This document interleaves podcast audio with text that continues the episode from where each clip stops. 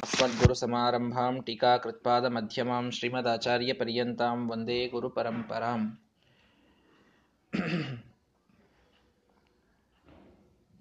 ತಾತ್ಪರ್ಯ ನಿರ್ಣಯದ ಹಿಂದಿನ ಪಾಠದಲ್ಲಿ ಸೃಷ್ಟಿಯ ಪ್ರಕ್ರಿಯೆ ಬಗ್ಗೆ ನಾವೆಲ್ಲರೂ ಕೇಳ್ತಾ ಇದ್ದೇವೆ ಭಗವಂತನ ವಿಚಿತ್ರವಾದ ಸೃಷ್ಟಿ ಎಷ್ಟು ಸಲ ಆಗ್ತಾ ಇದೆ ಅಂತ ನೀವೆಲ್ಲ ನೋಡ್ತಾ ಇದ್ದೀರಿ ಹೊರಗೆ ತತ್ವ ಸೃಷ್ಟಿಯಾಗಿದೆ ಒಳಗೆ ಪದ್ಮ ಸೃಷ್ಟಿಯಾಗಿದೆ ಮತ್ತೆ ಬ್ರಹ್ಮದೇವರಿಂದ ಸೃಷ್ಟಿಯಾಗಿದೆ, ಇಂದ್ರದೇವರಿಂದ ಸೃಷ್ಟಿಯಾಗಿದೆ. ಎಷ್ಟೋ ಸೃಷ್ಟಿಗಳು ಇಲ್ಲಿ ನಡೆದಿವೆ. ನಮಗೊಂದು ಕಾಮನ್ ಆದಂತಹ ಒಂದು ರೂಲ್ ಏನು ಗೊತ್ತಿದೆ ಅಂತಂದ್ರೆ, ಸೃಷ್ಟಿಯಲ್ಲಿ ಮೊದಲು ಬಂದವರು ಅವರು ಶ್ರೇಷ್ಠರು, ಆಮೇಲೆ ಬಂದವರು ಕನಿಷ್ಠರು ಅಂತ. ತಂದೆ ಮೊದಲು ಬರ್ತಾನೆ ಮಗ ಆಮೇಲೆ ಬರ್ತಾನೆ. ತಂದೆ ಶ್ರೇಷ್ಠನಾದ, ಮಗನು ಕನಿಷ್ಠನಾದ. ಈ ಅರ್ಥದಲ್ಲಿ ಶ್ರೇಷ್ಠತೆ ಸೃಷ್ಟಿ ಮೊದಲಾಗುವುದರ ಮೇಲೆ ಡಿಪೆಂಡೆಂಟ್ ಆಗಿದೆ ಅನ್ನುವಂಥದ್ದು ಒಂದು ಕಾನ್ಸೆಪ್ಟ್. ಎಲ್ರಿಗೂ ನಮಗೆಲ್ಲ ಗೊತ್ತಿದೆ. ಮೊದಲು ಹುಟ್ಟಿದವರು ಶ್ರೇಷ್ಠ ಇರ್ತಾರೆ ಭಗವಂತ ಮೊದಲಿನಿಂದಿದ್ದಾನೆ, ಲಕ್ಷ್ಮೀದೇವಿ ಮೊದಲಿನಿದ್ದಾಳೆ ಎಲ್ಲರಿಗಿಂತಲೂ ಮೊದಲು ಹುಟ್ಟಿದವರು ಯಾರು? ಬ್ರಹ್ಮದೇವರು. ಬ್ರಹ್ಮದೇವರಾದ್ಮೇಲೆ ವಾಯುದೇವರು. ಬ್ರಹ್ಮವಾಯು ಈಕ್ವಲ್ ಅಂತ ಹಿಡೀರಿ. ಆಮೇಲೆ ಗರುಡ ಶೇಷರುದ್ರು ಆಮೇಲೆ ಇಂದ್ರರು. ಹೀಗೆ ಸೃಷ್ಟಿಯಾಗುವಂತಹ ಸಂದರ್ಭದಲ್ಲಿ ಯಾರು ಮೊದಲು ಹುಟ್ಟುತ್ತಾರೆ ಅವರು ಶ್ರೇಷ್ಠರು ಅನ್ನುವಂತಹ ಒಂದು ವ್ಯಾಪ್ತಿ. ಸಾಮಾನ್ಯವಾಗಿ ನಮಗೆಲ್ಲರಿಗೂ ಗೊತ್ತಿದೆ.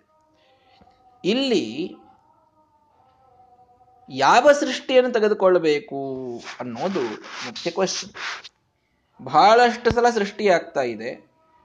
ಆ ಸೃಷ್ಟಿಗಳಲ್ಲಿ ಕೆಲವೊಮ್ಮೆ ಕೆಲವೊಂದು ಕಡೆಗೆ ಮೊದಲು ಹುಟ್ಟಿದವರು, ಕೆಲವೊಂದು ಕಡೆಗೆ ಆಮೇಲೆ ಹುಟ್ಟುತ್ತಾ ಇದ್ದಾರೆ.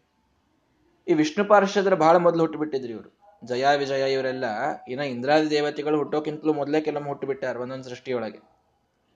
ನಾರದ್ರ ಕೆಲವೊಮ್ಮೆ ಮೊದಲು ಹುಟ್ಟಾರೆ, ಹಿಂಗೆ ಏನೇನೋ ಆಗಿದೆ ಇಲ್ಲಿ. ಅಂತೂ ಸೃಷ್ಟಿಯ ವಿಷಯದಲ್ಲಿ ಯಾರು ಮೊದಲು ಹುಟ್ಟಿದ್ದು ಅವರೇ ಶ್ರೇಷ್ಠರು ಅನ್ಲಿಕ್ಕೆ ನಮಗೊಂದಿಷ್ಟು ಕನ್ಫ್ಯೂಷನ್ ಇದೆ ಯಾಕೆ ಅಂತಂದ್ರೆ ಸೃಷ್ಟಿನೇ ಬಹಳ ಸಲ ಆಗಿದೆ. ಹಾಗಾಗಿ ಯಾವುದನ್ನು ಹಿಡಿಬೇಕು ಅನ್ನೋದು ಮುಖ್ಯ ಕ್ವಶನ್ ಅದಕ್ಕೆ ಶ್ರೀಮದಾಚಾರ್ಯ ಸಮಾಧಾನವನ್ನು ನೀಡ್ತಾ ಇದ್ದಾರೆ. ಉಕ್ತ ಕ್ರಮಾತ್ ಪೂರ್ವಭವಸ್ತು ಯೋಯ ಶ್ರೇಷ್ಠ ಸಹ ಸಹ. ಪಾದ್ಮ ಸೃಷ್ಟಿಯನ್ನ ನಾವು ಯಾವಾಗಲೂ ಇಂಪಾರ್ಟೆಂಟ್ ಅಂತ ಕನ್ಸಿಡರ್ ಮಾಡಬೇಕು. ಬ್ರಹ್ಮಾಂಡದ ಒಳಗೆ ಬಂದ ಮೇಲೆ ಪದ್ಮದಿಂದ, ಅಖಿಲ ಲೋಕಧಿಷಣವಾದ ಪದ್ಮದಿಂದ, ಎಲ್ಲ ಲೋಕಗಳಿಗೆ ಆಶ್ರಯವಾದಂತಹ ಪದ್ಮದಲ್ಲಿ ಬ್ರಹ್ಮದೇವರು ಹುಟ್ಟಿದ ಮೇಲೆ ಏನು ಸೃಷ್ಟಿಯನ್ನು ಮಾಡ್ತಾರಲ್ಲ ಪದ್ಮ ಸೃಷ್ಟಿ ಬ್ರಹ್ಮಾಂಡದ ಒಳಗೇನಾಗ್ತದೆ ಇದು ಪ್ರಧಾನ ಅಂತ ಹಿಡಿಯಿರಿ ಪ್ರಧಾನ ಅಂತಂದ್ರೆ ಎಲ್ಲಾ ಸೃಷ್ಟಿ ಪ್ರಧಾನನೇ. ತಾರತಮ್ಯ ದ್ಯೋತನದಲ್ಲಿ ಪ್ರಧಾನ ಇದು ಪದ್ಮ ಸೃಷ್ಟಿ ತಾರತಮ್ಯವನ್ನ ಸ್ಪಷ್ಟವಾಗಿ ತಿಳಿಬೇಕು ಅಂದ್ರೆ ಪದ್ಮ ಸೃಷ್ಟಿಯಿಂದ ತಿಳ್ಕೊಳ್ಬೇಕು. ಆಸುರಕಾನ್ ರತೆ ರಾಕ್ಷಸರನ್ ಬಿಟ್ಟು. ಇದನ್ನ ಹೇಳಿಬಿಟ್ರು. ಯಾಕಂದ್ರೆ ಮೊದಲು ರಾಕ್ಷಸರು ಹುಟ್ಟಿದ್ದಾರೆ, ಆಮೇಲೆ ಮನುಷ್ಯರು ಹುಟ್ಟಿದ್ದಾರೆ. ಹಂಗಂದ್ರೆ ಮನುಷ್ಯರು ರಾಕ್ಷಸರಿಗಿಂತಲೂ ಕೀಳ, ರಾಕ್ಷಸರು ಮನುಷ್ಯರಿಗಿಂತಲೂ ಶ್ರೇಷ್ಠರ ಅಂತ ಪ್ರಶ್ನೆ ಬಂದ್ರೆ ಆಸುರಕಾನ್ ರತೆ. ದೈತ್ಯರನ್ನ ಎಕ್ಸೆಪ್ಷನ್ ಆಗಿ ತೆಗೆದಿಟ್ರೆ ದೇವತೆಗಳ ತಾರತಮ್ಯದಲ್ಲಿ ನಾವು ಮಾತಾಡ್ತಾ ಇದ್ದೇವೆ. ಪಾದ್ಮ ಸೃಷ್ಟಿಯಲ್ಲಿ ಯಾರ್ಯಾರು ಮೊದಲು ಹುಟ್ಟಿದ್ದಾರೆ, ಅವರು ಮುಂದೆ ಹುಟ್ಟಿದವರಿಗಿಂತಲೂ ಶ್ರೇಷ್ಠರು ಅನ್ನುವಂಥ ಕಾನ್ಸೆಪ್ಟ್ ಅನ್ನುವಂಥ ವ್ಯಾಪ್ತಿ ಸ್ಪಷ್ಟವಾಗಿದೆ. ಮುಂದೆ ಕೆಲವೊಮ್ಮೆ ಅವ್ರು ಬೇರೆ ಬೇರೆ ಕಡೆ ಹುಟ್ಟುತ್ತಾರಲ್ಲ ಅಂದ್ರೆ ಬೇರೆ ಬೇರೆ, ಆ, ರೀತಿಯಲ್ಲಿ ಅವ್ರು ಹುಟ್ಟುತ್ತಾರಲ್ಲ ಪೂರ್ವಶ್ಚ ಪಶ್ಚಾತ್ ಪುನರೇವ ಜಾತಃ, ನಾಶ್ರೇಷ್ಠತಾಮೇತಿ ಕಥಂಚಿದಸ್ಯ. ಅರ್ಥ ಮಾಡ್ಕೊಳ್ರಿ. ಮೊದಲು ಹುಟ್ಟಿದವರು ಯಾವುದೋ ಒಂದು ಅವತಾರದೊಳಗೆ ಆಮೇಲೆ ಹುಟ್ಟಿದ್ರು ಅಂತ ಇಟ್ಟುಕೊಳ್ರಿ ಫಾರ್ ಎಕ್ಸಾಂಪಲ್ ಯಮದೇವರಿದ್ದಾರೆ, ಇಂದ್ರದೇವರಿದ್ದಾರೆ. ಯಾರು ಮೊದಲು ಹುಟ್ಟಿದವರು? ಇಂದ್ರದೇವರು ಮೊದಲು ಹುಟ್ಟಿಯಾರ. ಆಮೇಲೆ ಯಮ, ಯಮರಾಜನ ಅವತಾರ ಆಗಿತ್ತು. ಆ ಮಹಾಭಾರತಕ್ಕೆ ಬಂದಾಗ ಯಾರು ಮೊದಲು ಹುಟ್ಟಿದ್ರು? ಯುಧಿಷ್ಠಿರ ಮೊದಲು ಹುಟ್ಟಿದ. ಅಂದ್ರೆ ಯಮ ಮೊದಲು ಹುಟ್ಟಿದಂಗಾಯ್ತು. ಅರ್ಜುನ ಆಮೇಲೆ ಹುಟ್ಟಿದ. ಅಂದ್ರೆ ಇಂದ್ರ ಆಮೇಲೆ ಹುಟ್ಟಿದಂಗಾಯ್ತು. ಭೀಮಸೇನ್ ದೇವರು ಇವ್ರನ್ನ ಬಿಟ್ಬಿಡ್ರಿ. ಜೀವೋತ್ತಮರು. ಬಿಟ್ಬಿಡ್ರಿ ಇವ್ರನ್ನ. ಈಗ ಅವತಾರದ ಸಂದರ್ಭದಲ್ಲಿ ಮೊದಲು ಯಮ ಹುಟ್ಟಿ, ಆಮೇಲೆ ಇಂದ್ರ ಹುಟ್ಟಿದಾಗ ಯಮನೇ ಶ್ರೇಷ್ಠ, ಇಂದ್ರನೇ ಕನಿಷ್ಠ ಅಂತ ಆಯ್ತಲ್ಲ ಸೃಷ್ಟಿ ಮೊದಲು ಪದ್ಮ ಸೃಷ್ಟಿಯಲ್ಲಿ ಇಂದ್ರದೇವರು ಮೊದಲು ಹುಟ್ಟಿದ್ದಾರೆ, ಆಮೇಲೆ ಯಮ ಹುಟ್ಟಿದ್ದಾನೆ. ಅವತಾರದಲ್ಲಿ ನೋಡಿದ್ರೆ ಯುಧಿಷ್ಠಿರ ಮೊದಲು ಹುಟ್ಟಿದ್ದಾನೆ, ಆಮೇಲೆ ಅರ್ಜುನ ಹುಟ್ಟಿದ್ದಾನೆ. ಮೊದಲು ಬಲರಾಮ ಹುಟ್ಟಿದ ಆಮೇಲೆ ಕೃಷ್ಣ ಹುಟ್ಟಿದ ಅಂತ ಅನ್ಕೊಳ್ರಿ. ಅದು ಬೇಡ. ದೇವರು ಈ ಎಲ್ಲದರಿಂದ ಅತೀತ ಅಂತ ಇಟ್ಕೊಳ್ರಿ. ಅಂತೂ ಈ ರೀತಿ ನಾವು ನೋಡಿ, ಜಾಂಬವಂತ ಎಲ್ಲರಿಗಿಂತಲೂ ಮೊದಲು ಹುಟ್ಟಿದ್ದಾನೆ. ಆಮೇಲೆ ಸುಗ್ರೀವಾದಿ ಕಪಿಗಳು ಎಲ್ಲರೂ ಹುಟ್ಟಿದ್ದಾರೆ. ಸುಗ್ರೀವ ಯಾರು? ಸೂರ್ಯ. ಜಾಂಬವಂತ ಯಮ. ಸೂರ್ಯನ ಮಗ ಯಮ, ನಿಜವಾಗಿ ನೋಡಿದ್ರೆ, ಮೂಲದಲ್ಲಿ. ಅವತಾರದಲ್ಲಿ ಇದು ಉಲ್ಟಾ ಆಗಿದೆ. ಹಾಗಾಗಿ ಏನು ವ್ಯವಸ್ಥೆ? ನೋಡ್ರಿ, ಶ್ರೀಮದಾಚಾರ್ಯದಕ್ಕೆ ಸ್ಪಷ್ಟ ಹೇಳಿಬಿಟ್ರು. ಪೂರ್ವಶ್ಚ ಪಶ್ಚಾತ್ ಪುನರೇವ ಜಾತಃ ನ ಅಶ್ರೇಷ್ಠತಾಂ ಏತಿ ಕಥಂಚಿತ್.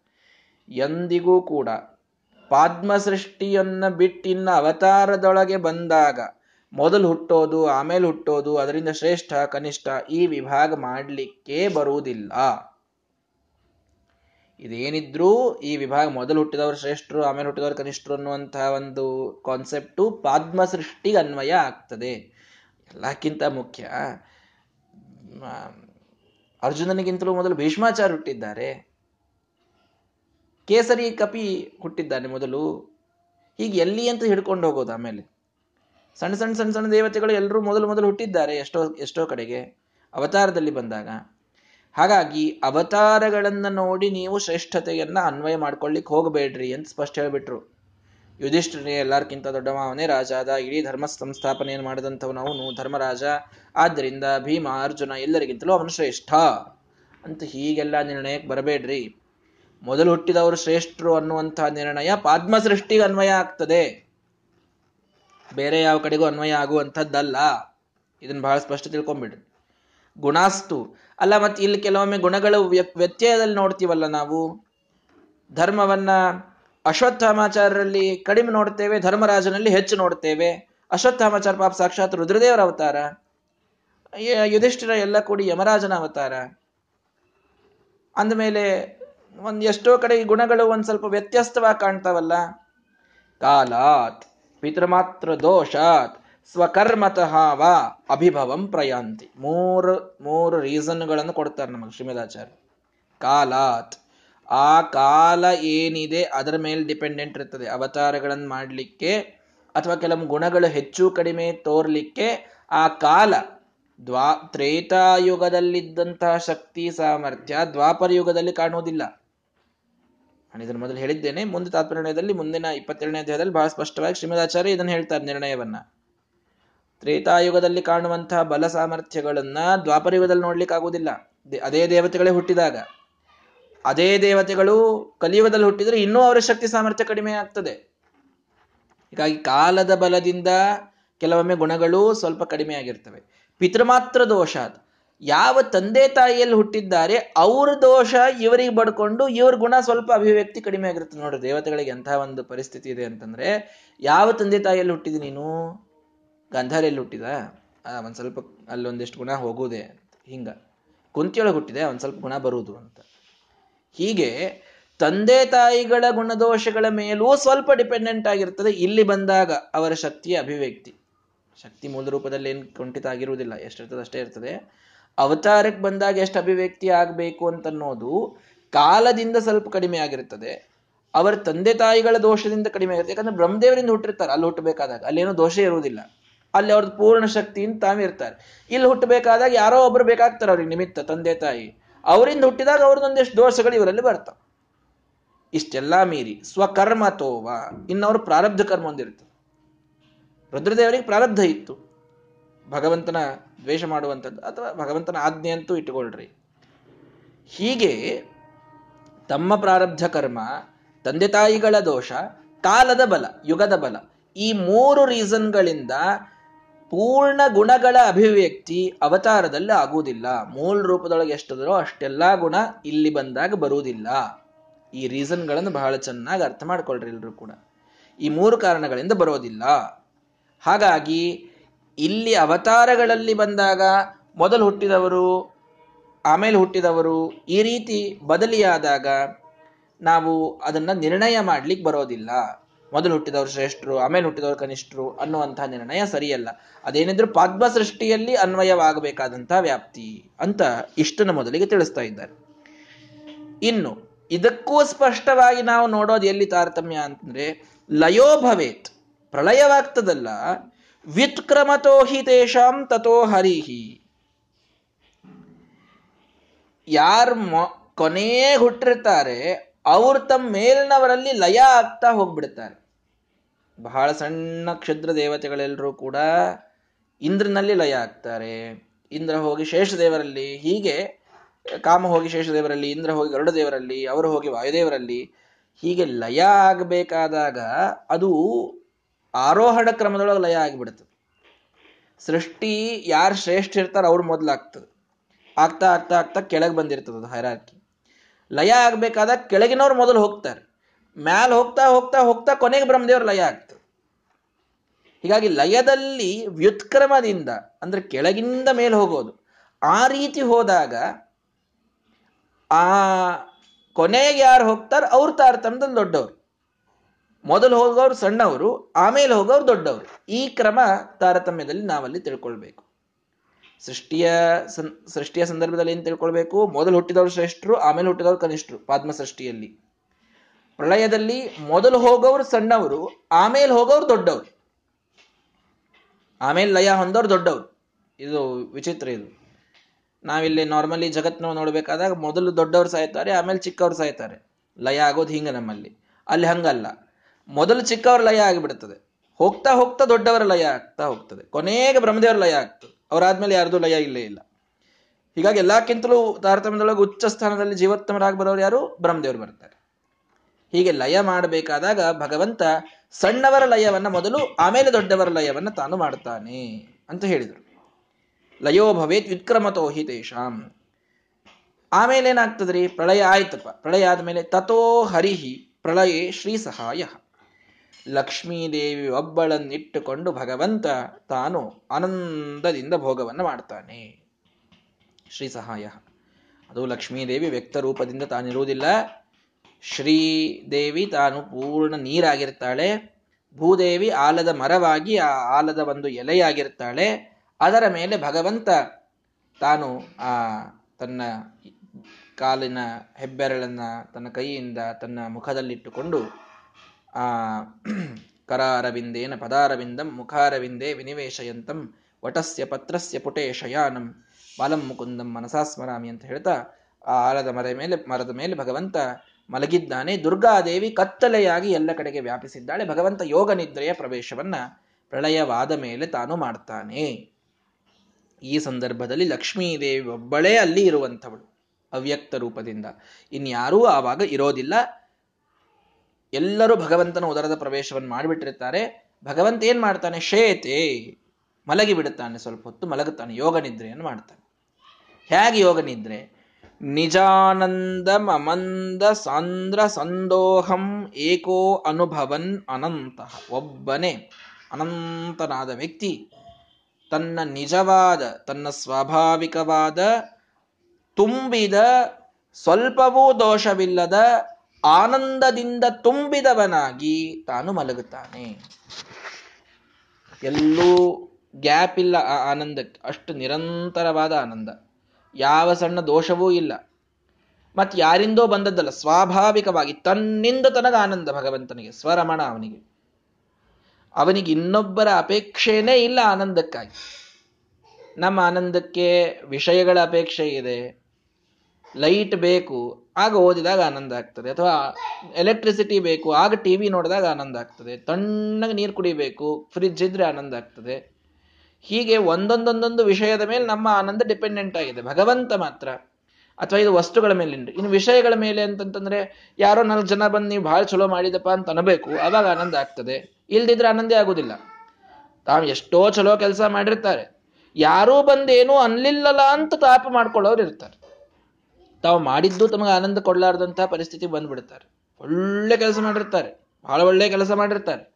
ಆದ್ರೆ ನಾಲ್ಕು ಜನ ಇದನ್ನ ಒಳ್ಳೇದು ಮಾಡಿದ್ದಿ ಅಂತ ಅನ್ಬೇಕು ಅವಾಗೆ ಆನಂದ ಅಂತ ಒಂದು ರೂಲ್ ತಮ್ಮ ಜೀವನದಾಗ ತಾವು ಇಟ್ಕೊಂಡ್ಬಿಟ್ಟಿರ್ತಾರೆ. ಆನಂದನೇ ಆಗೋದಿಲ್ಲ ಅವಾಗ. ಹೀಗೆ ವ್ಯಕ್ತಿಗಳಿಂದ ಆನಂದ, ವಸ್ತುಗಳಿಂದ ಆನಂದ, ಅಂತೂ ಡಿಪೆಂಡೆಂಟ್ ಆದ ಆನಂದ ನಮ್ದು. ಭಗವಂತ ನಿಜಾನಂದ. ತನ್ನ ಕಾರಣದಿಂದ ತನಗೆ ಆನಂದ. ಇಷ್ಟೇ. ಇನ್ಯಾವ ವಸ್ತುವಿನ, ಇನ್ಯಾವ ವ್ಯಕ್ತಿಯ ಅಪೇಕ್ಷೆ ಭಗವಂತನಿಗೆ ಸರ್ವಥಾ ಇಲ್ಲ. ಆನಂದವನ್ನು ಅನುಭವಿಸುವುದ, ಅನುಭವಿಸ ಅನುಭವಿಸುವ ಸಂದರ್ಭದಲ್ಲಿ. ಹೀಗಾಗಿ ತನ್ನ ಸ್ವಾಭಾವಿಕವಾದ ಆನಂದದಿಂದ ಭಗವಂತ ಮಲಗಿಬಿಡುತ್ತಾನೆ.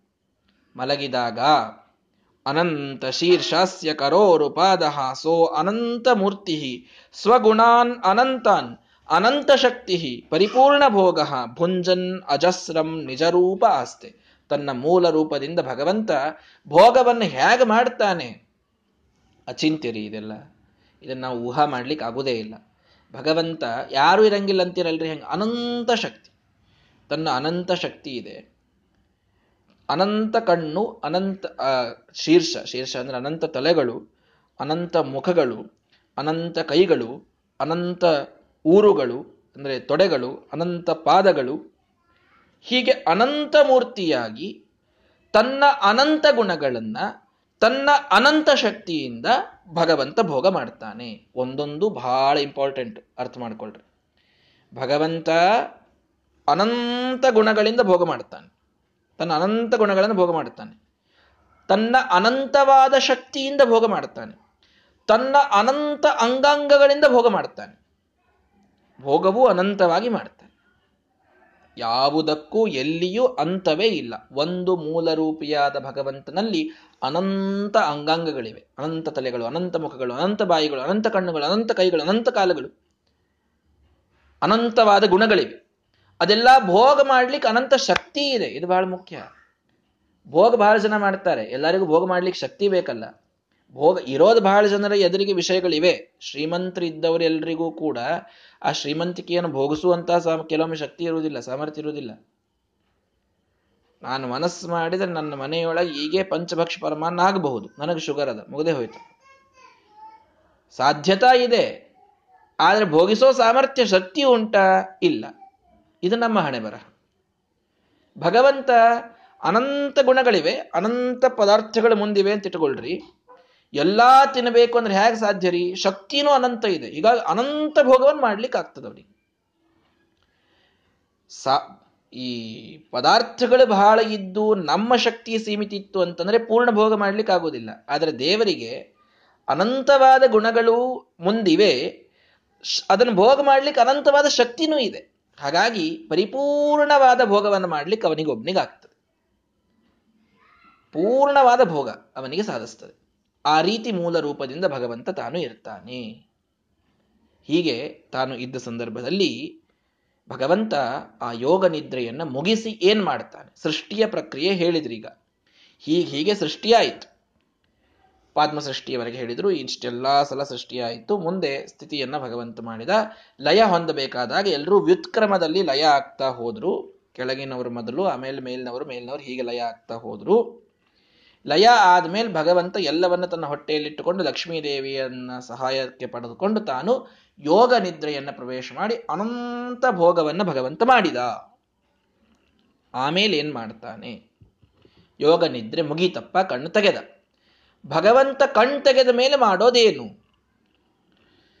ಏವಂ ಪುನಃಸೃಜತೆ ಸರ್ವಮೇತತ್ ಅನಾದ್ಯನಂತಂ ಹಿ ಜಗತ್ ಪ್ರವಾಹ. ಕಣ್ ತೆಗೆದ ಮೇಲೆ ಮತ್ತೆ ಇದೇ ಸೃಷ್ಟಿಯನ್ನು ಭಗವಂತ ಮಾಡ್ತಾನೆ. ಸೃಷ್ಟಿ ಮಾಡೇ ಬಿಡುತ್ತಾನೆ. ಮತ್ತದನ್ನು ಸಂರಕ್ಷಣೆ ಮಾಡ್ತಾನೆ ಕೊನೆಗೆ ಅದರ ಲಯ ಮಾಡ್ತಾನೆ. ಲಯ ಮಾಡಿ ಮಲಗಿರ್ತಾನೆ.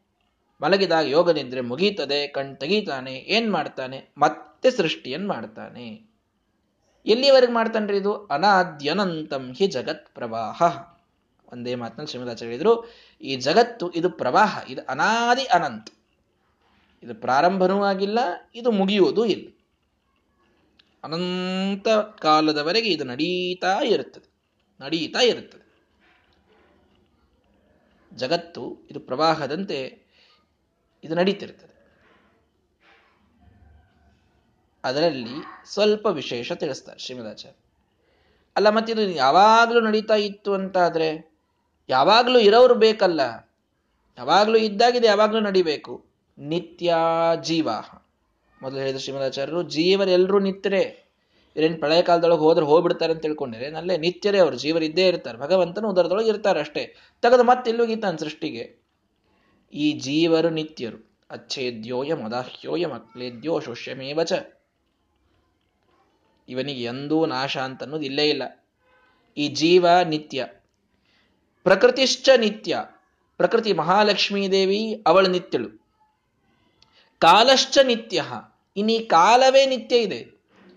ಯಾವಾಗ ಮುಗೀತದ್ರಿ ಟೈಮು ಅಂತಂದ್ರೆ, ಮುಗೀತದೇನು ಹೇಳ್ರಿ ಟೈಮು? ಅವ್ರ ಟೈಮ್ ಮುಗೀತ್ರಿ ಅಂತಂತೀವಿ. ಅಂದ್ರೆ ಅವ್ರ ಆತ್ಮ ಈ ದೇಹದೊಳಗಿದ್ದ ಟೈಮ್ ಮುಗೀತು ಅಂತ ಅರ್ಥ ಇಷ್ಟೇ. ಮತ್ತೆ ಆತ್ಮೇಲೆ ಮುಗೀತದ? ಮತ್ತೆ ಇನ್ನೊಂದು ದೇಹಕ್ಕೆ ಹುಡ್ಕೊಂಡು ಹೋಗಿರ್ತದ ಈ ಟೈಮ್ ಅನ್ನೋದಕ್ಕೆ ಎಂಡ್ ಹೇಗೆ ಹೇಳ್ತೀರಿ? ವಿಚಾರ ಮಾಡಿ ಸೈಂಟಿಫಿಕಲಿ ವಿಚಾರ ಮಾಡ್ರಿ. ಯಾಕೆ ನಾವು ಅನಾದಿ ಅನಂತದ ಕಾನ್ಸೆಪ್ಟ್ ಕೊಡ್ತೀವಿ ಅಂತಂದ್ರೆ ನಮ್ಮ ಅನುಭವಕ್ಕೇನೆ ಆ ಅನಾದಿ ಅನಂತ ಅಂತ ಅನ್ನೋದನ್ನ ನಾವು ಒಪ್ಪಬೇಕಾಗ್ತದೆ ಟೈಮಿನ ಎಂಡ್ ಹೇಳ್ರಿ. ಟೈಮಿನ ಎಂಡ್ ಹೇಳಿ ಕೊನೆಗೆ ಪ್ರಳಯವಾಯಿತು. ಮುಂದೆ ಮುಂದೆ ಅಂತ ಕೇಳಿದಾಗ ಅದು ಕಾಲ ಸೂಚಕನೇ ಹೌದು ಅಲ್ಲ ಅದು? ಕಾಲವನ್ನೇ ಕೇಳಿಗತ್ತಿರಿಲ್ಲೋ ಮುಂದೆ ಮುಂದೆ ಮತ್ತೆ ಸೃಷ್ಟಿಯಾಯಿತು ಅಂತ ಹೇಳ್ಬೇಕು. ಅಂತೂ ಕಾಲ ಕಂಟಿನ್ಯೂ ಆಯಿತು. ಕಾಲ ನಿತ್ಯ, ಜೀವರು ನಿತ್ಯ ಲಕ್ಷ್ಮೀದೇವಿ ನಿತ್ಯ. ಕಿಮು ದೇವ ಇನ್ ದೇವರ ನಿತ್ಯ ಅಂತ ನಾ ಏನ್ ಹೇಳಲಿ ಅಂತಂದ್ರೆ ಶ್ರೀಮದಾಚಾರ್ಯರು. ಕೈಮುತ್ಯ ನ್ಯಾಯ. ಕೈಮುತ್ಯ ನ್ಯಾಯ ಅಂದ್ರೆ ಜೀವರೇ ನಿತ್ಯ ಇದ್ದಾಗ ಇನ್ ದೇವರ ನಿತ್ಯ ಅಂತೇನ್ ಪ್ರತ್ಯೇಕ ಹೇಳೋದು ಅಂತ. ಕಾಲವೇ ನಿತ್ಯ, ಪ್ರಕೃತಿ ನಿತ್ಯ, ಜೀವರು ನಿತ್ಯ, ಇನ್ ದೇವರಂತೂ ನಿತ್ಯ ಇರ್ಲಿಕ್ಕೆ ಬೇಕು. ಆ ರೀತಿ ಭಗವಂತ ನಿತ್ಯನಾಗಿ ಮತ್ತೊಮ್ಮೆ ಎಲ್ಲ ಸೃಷ್ಟಿಯನ್ನ ಮಾಡ್ತಾನೆ. ಯಥಾ ಸಮುದ್ರ ಸರಿತ ಪ್ರಜಾತ ಪುನಸ್ತಮೇವ ಪ್ರವಿಶಂತೆ ಶಶ್ವತ ಸಮುದ್ರದ ನೀರು ಆಗಿ ಆಗಿ ಹೋಗಿರುತ್ತದೆ, ಎಲ್ಲೋ. ಎಲ್ಲೋ ಮಳೆಯನ್ನು ಕರೀತದೆ. ಎಲ್ಲೋ ಆ ನದಿಯಲ್ಲಿ ಮಳೆ ಬೀಳುತ್ತದೆ ಸಮುದ್ರದಿಂದ. ಆ ನದಿಯ ನದಿಯಲ್ಲಿ ಮಳೆ ಬಂದದ್ದು ಸಮುದ್ರದಿಂದ. ಹೀಗಾಗಿ ನದಿ ಹರಿಲಿಕ್ಕೆ ಪ್ರಾರಂಭ ಮಾಡಿತು.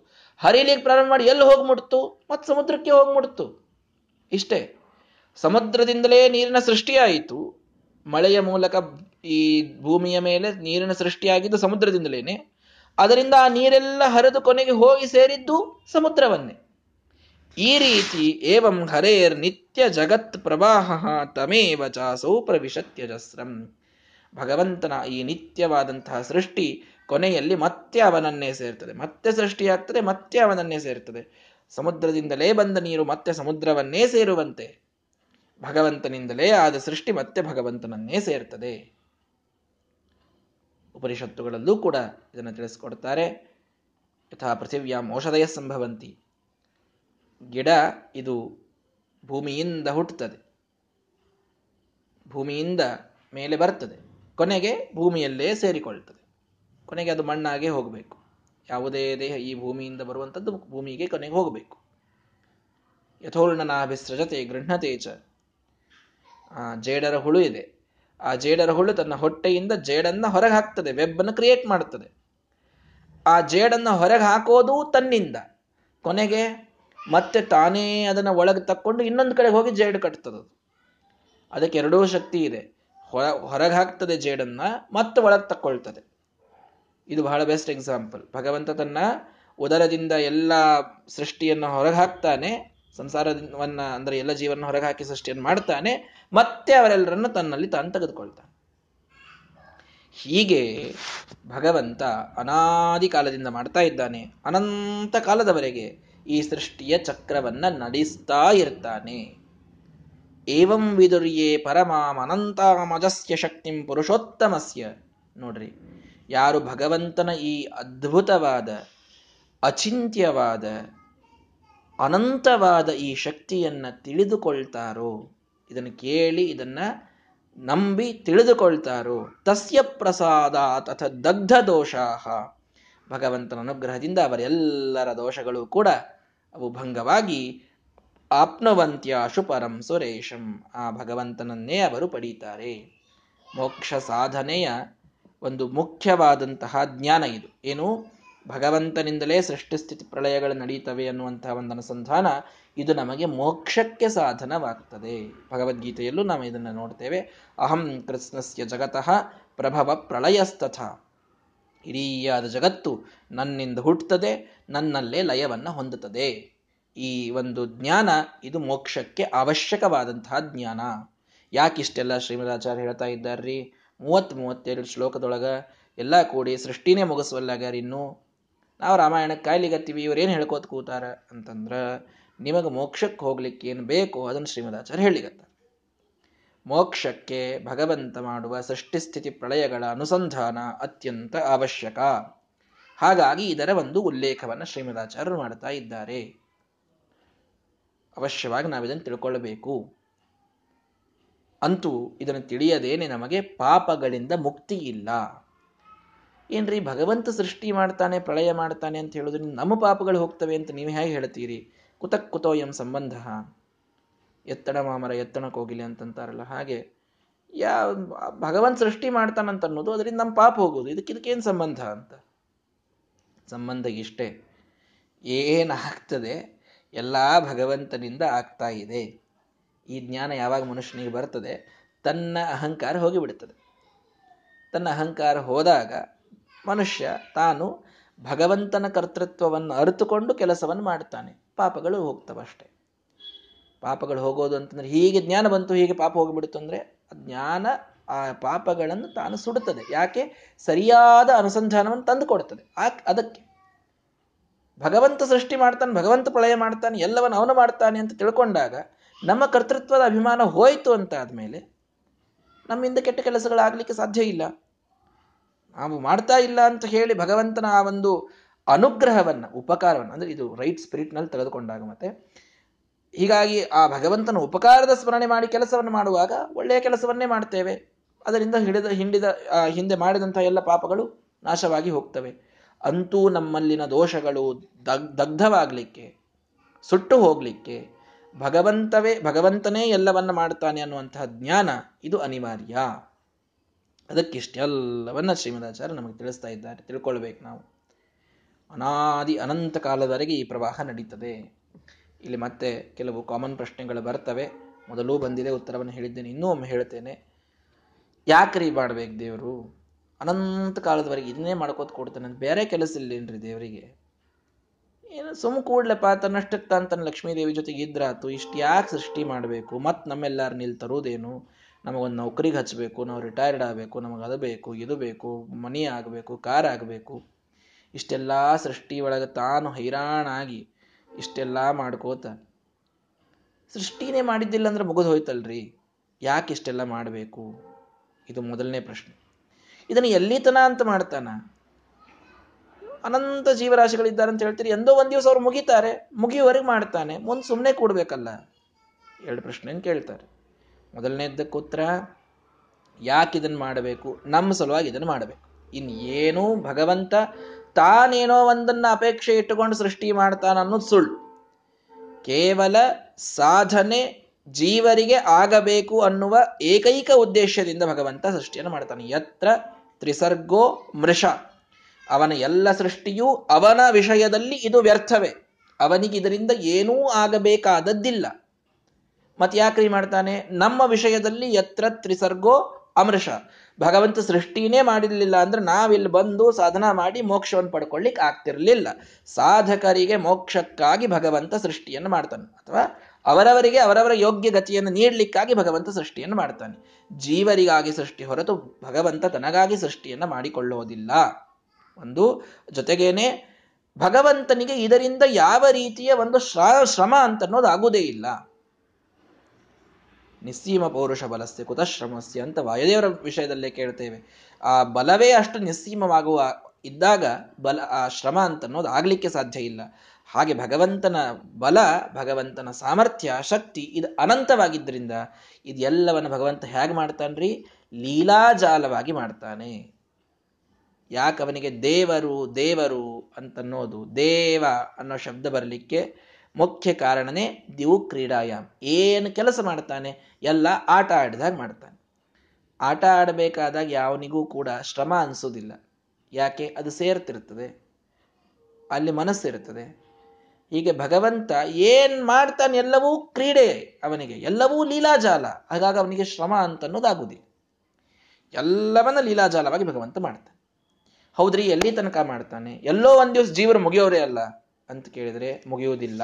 ಇದೇ ತಾತ್ಪರ್ಯ ನಿರ್ಣಯದಲ್ಲಿ ಪ್ರಾರಂಭದಲ್ಲಿ ನೀವು ಕೇಳಿದ್ದೀರಿ. ಏನು?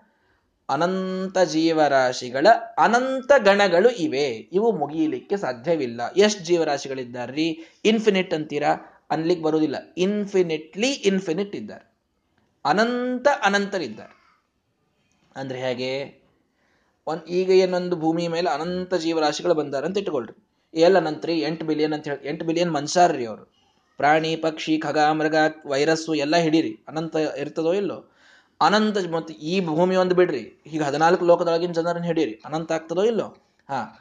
ಇಷ್ಟು ಅನಂತ ಜೀವರಾಶಿಗಳ ಒಂದು ಗಣ.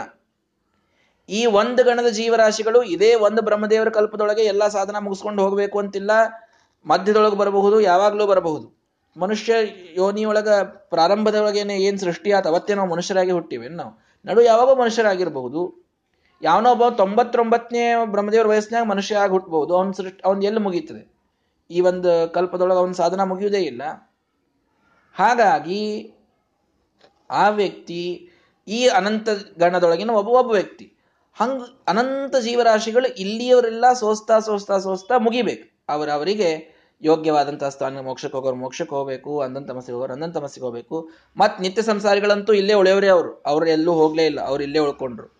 ಅಂತೂ ಒಂದು ಗಣ ಮುಗಿಯಿತು ಅಂತ ಹಿಡೀರಿ ಇದಕ್ಕೆ ಅನಂತ ಸಮಯ ಬೇಕಾಗ್ತದೆ. ಇನ್ನು ಎರಡನೇ ಗಣ ಬರ್ತದಲ್ಲಿ ಆಮೇಲೆ ಮೂರನೇ ಗಣ ಬರ್ತದೆ. ಹೀಗೆ ಅನಂತ ಗಣಗಳು ಬೇರೆ ಇವೆ. ಗ್ರೂಪ್ಸೇ ಅನಂತ ಇವೆ. ಒಂದು ಗ್ರೂಪಿನಲ್ಲಿ ಅನಂತ ಜೀವರಾಶಿಗಳಿದ್ದಾರೆ. ಮುಗಿಯೋದು ಹೇಗೆ? ಅಂಗುಷ್ಟ ಮಾತ್ರ ಪ್ರದೇಶದಲ್ಲಿ ಅನಂತ ಜೀವರಾಶಿಗಳಿದ್ದಾರೆ ಅಂತ ನಮಗೆ ಶಾಸ್ತ್ರ ತಿಳಿಸಿಕೊಡ್ತದೆ. ನನ್ನ ಹೆಬ್ಬೆರಳಿನ ಜಾಗ ಎಷ್ಟಿದೆ ಅಲ್ಲ ಇಷ್ಟರಲ್ಲಿ ಅನಂತ ಜೀವರಾಶಿಗಳು ಇರ್ಲಿಕ್ಕೆ ಸಾಧ್ಯ ಇದೆ ಅಂತ. ಸ್ಪೇಸ್ ಎಷ್ಟು ದೊಡ್ಡದು ಅಂತ ನೋಡ್ರಿ. ಅಷ್ಟು ಅನಂತ ಅನಂತ ಜೀವರಾಶಿಗಳಿದ್ದಾರೆ.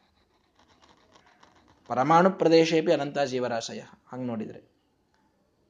ಹೀಗಾಗಿ ಅನಂತ ಅನಂತ ಜೀವರಾಶಿಗಳಿದ್ದಾಗ ಈ ಈ ಪ್ರಕ್ರಿಯೆ, ಈ ಚಕ್ರ ಇದು ನಿಲ್ಲಲಿಕ್ಕಾಗುವುದಿಲ್ಲ.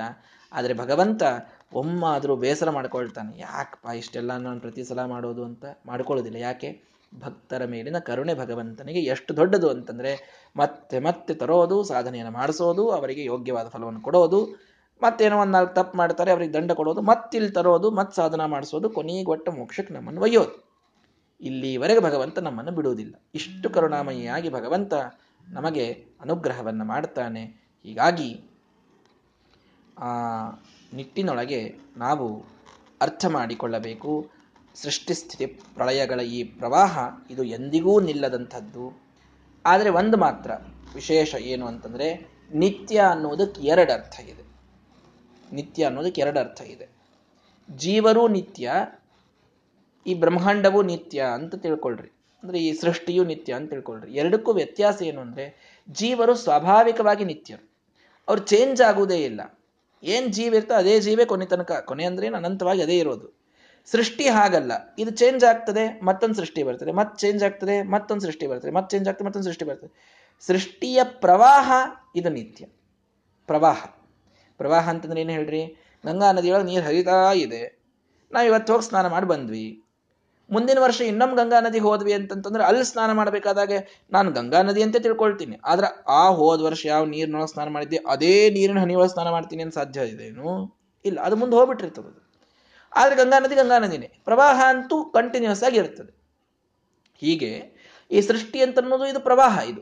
ಬ್ರಹ್ಮಾಂಡ ಜಡ ಪದಾರ್ಥಗಳೆಲ್ಲ ಪ್ರವಾಹದಲ್ಲಿ ಇರ್ತಾವೆ ಅವು ನಿತ್ಯ ಅಂತಂದ್ರೆ ಪೂರ್ಣ ನಿತ್ಯ ಅಲ್ಲ ಅವು. ಈ ಪ್ರವಾಹದ ಇಲ್ಲಿ ಇರ್ತಾವೆ, ಮತ್ತೆ ಹೋಗ್ತಾವೆ, ಮತ್ತೆ ಬರ್ತಾವ, ಮತ್ತೆ ಹೋಗ್ತಾವ, ಮತ್ತೆ ಬರ್ತಾವೆ ಅಂತೂ ಬರಿತಾ ಇರ್ತಾವೆ ಅನ್ನೋದು ನಿತ್ಯ. ಆದರೆ ಆತ್ಮ, ಭಗವಂತ ಇವರೆಲ್ಲರೂ ಸ್ವಾಭಾವಿಕ ನಿತ್ಯರು ಅಂತ ಈ ನಿತ್ಯದೊಳಗೆ ಎರಡು ಎರಡು ಕೆಟಗರಿಯನ್ನ ನಮಗೆ ಟೀಕಾಕೃತ್ಪಾದರು ಶ್ರೀಮದಾಚಾರ್ಯರು ಕೂಡ ಕೆಲವು ಕಡೆಗೆ ತಿಳಿಸಿಕೊಟ್ಟಿದ್ದಾರೆ. ಆ ರೀತಿ ಈ ಸೃಷ್ಟಿ, ಇದು ನಿತ್ಯದಲ್ಲಿ ಸೃಷ್ಟಿ ಪ್ರಳಯಗಳು ನಡೀತಾ ಇರ್ತವೆ. ಭಗವಂತ ತಾನು ಇದೆಲ್ಲವನ್ನು ಸಹಿ ವಿಶ್ವಸೃಜೋ, ವಿಭು ಶಂಭು ಪುರಂದರ ಮುಖ ನಪರ ನಮರನ್ ಸೃಜತಿ. ಭಗವಂತನೇ ಅವರನ್ನು ಸೃಷ್ಟಿ ಮಾಡ್ತಾನೆ, ಆ ರಕ್ಷಣೆ ಮಾಡ್ತಾನೆ, ಹಂತಿ ಅವರನ್ನು ಸಂಹಾರ ಮಾಡ್ತಾನೆ, ನಿಜಂ ಪದ ಮಾಪಯತಿ ತನ್ನ ಸ್ಥಾನವನ್ನು, ಯೋಗ್ಯವಾದ ಸ್ಥಾನವನ್ನು ಎಲ್ಲರಿಗೆ ಭಗವಂತ ಕೊಡ್ತಾನೆ. ಇದನ್ನು ಭಗವಂತ ಯಾವಾಗಲೂ ಮಾಡ್ತಾ ಇರ್ತಾನೆ ಅನ್ನೋದು ಅವನ ಕರುಣೆ ಅಂತ ಶ್ರೀಮದಾಚಾರ್ಯರು ಅದ್ಭುತವಾಗಿ ಈ ಸೃಷ್ಟಿಯನ್ನು ತಾವು ವರ್ಣಿಸ್ತಾ ಇದ್ದಾರೆ. ಇನ್ನು ಮುಂದೆ ಕೆಲವು ವಿಷಯಗಳನ್ನು ಈ ಸೃಷ್ಟಿಯ ಬಗ್ಗೆ ಹೇಳುತ್ತಾರೆ ನಾಳೆಯ ದಿನ ಅದನ್ನು ನೋಡೋಣ. ಶ್ರೀಕೃಷ್ಣಾರ್ಪಣ ಮಸ್ತು ಹರಯೇ ನಮಃ.